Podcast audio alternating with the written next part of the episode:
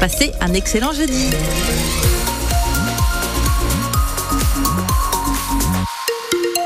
Prudence, prudence sur les routes là dans la Vienne et les Deux-Sèvres ce matin. Des bandes brouillard hein, sont prévues selon Météo France. Dans nos deux départements, un ciel bien gris s'est couvert toute la journée et les températures sont toujours aussi douces.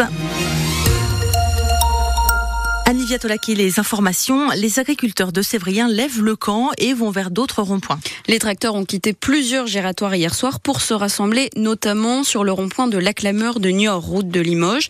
Fabien Favre, vous êtes sur place. Bonjour. Oui, bonjour. Vous êtes coprésident des jeunes agriculteurs dans les Deux-Sèvres. Alors, est-ce qu'il n'y a plus que ce rond-point concerné Est-ce qu'il y en a d'autres? Dites-nous. Alors, pour la matinée, il y a beaucoup. C'est notamment le rond-point de la Clameur, mais il reste encore le rond-point de la Crèche et le rond-point de Pouzola.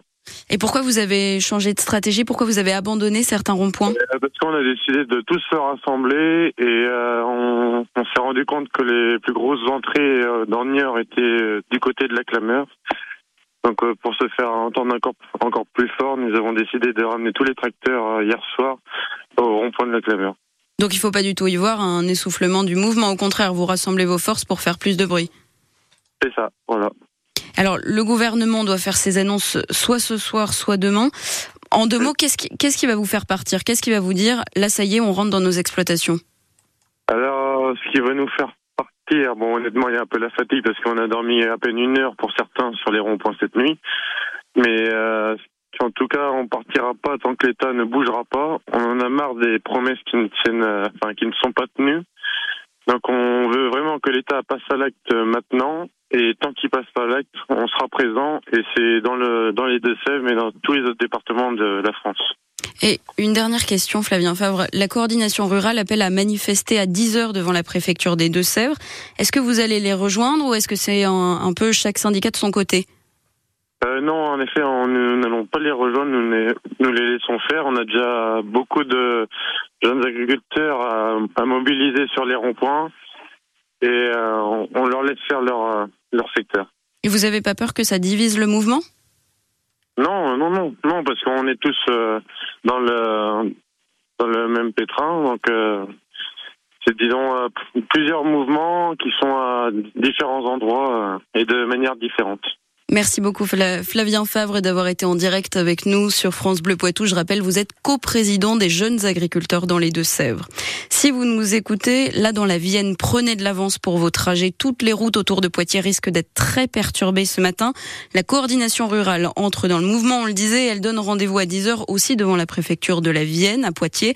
Deux convois de tracteurs vont converger dès 9h vers la ville.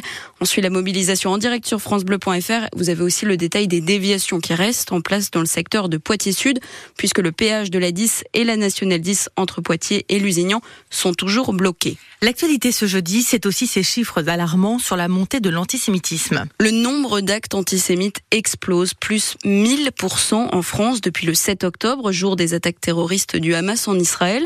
C'est le CRIF, le Conseil représentatif des institutions juives, qui a fait le calcul.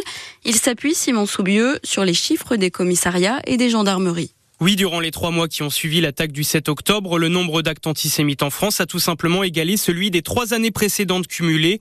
Une multiplication par 10 sur seulement trois mois. Trois mois qui ont suffi pour faire exploser le chiffre global sur l'année dernière. Entre janvier et décembre, 1676 actes antisémites ont été recensés en France. 1676 contre 436 l'année précédente. C'est tout simplement du jamais vu depuis que le CRIF fait les comptes. Des propos et gestes menaçants dans 40% des cas surtout commis dans la sphère privée et dans la rue, mais motif d'inquiétude pour le CRIF. Plus de 12% des actes ont eu lieu l'an dernier dans le milieu scolaire.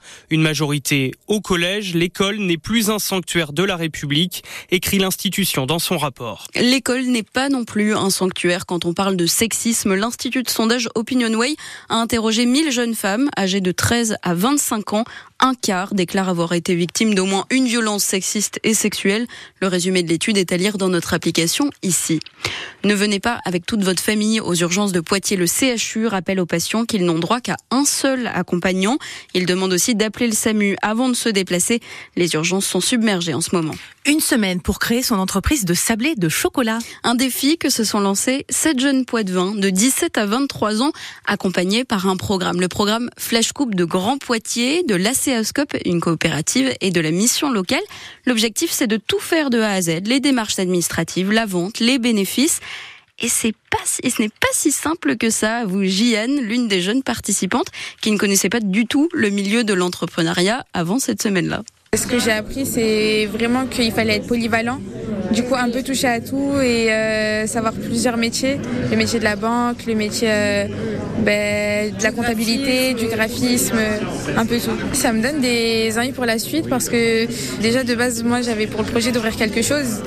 Et du coup, ben, franchement, ça m'a un peu plus permis de me mettre un peu en pratique, de voir comment ça fonctionne, euh, que c'était pas juste ouvrir un truc et c'est bon, c'est vraiment beaucoup de démarches administratives.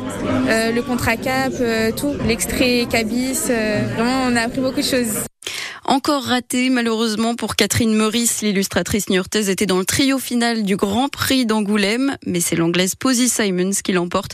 Le festival de la bande dessinée qui ouvre ses portes au grand public aujourd'hui et qui reste ouvert jusqu'à dimanche. Enfin, en volée, après Chaumont, il faudra battre Tourcoing en Coupe de France. L'Alternat Stade Poitvin a tiré les nordistes au sort avant les quarts de finale dans deux semaines. Ce sera le mardi 13 février. Un adversaire qui débarque justement dès vendredi à Lawson Body pour la 18e journée de championnat.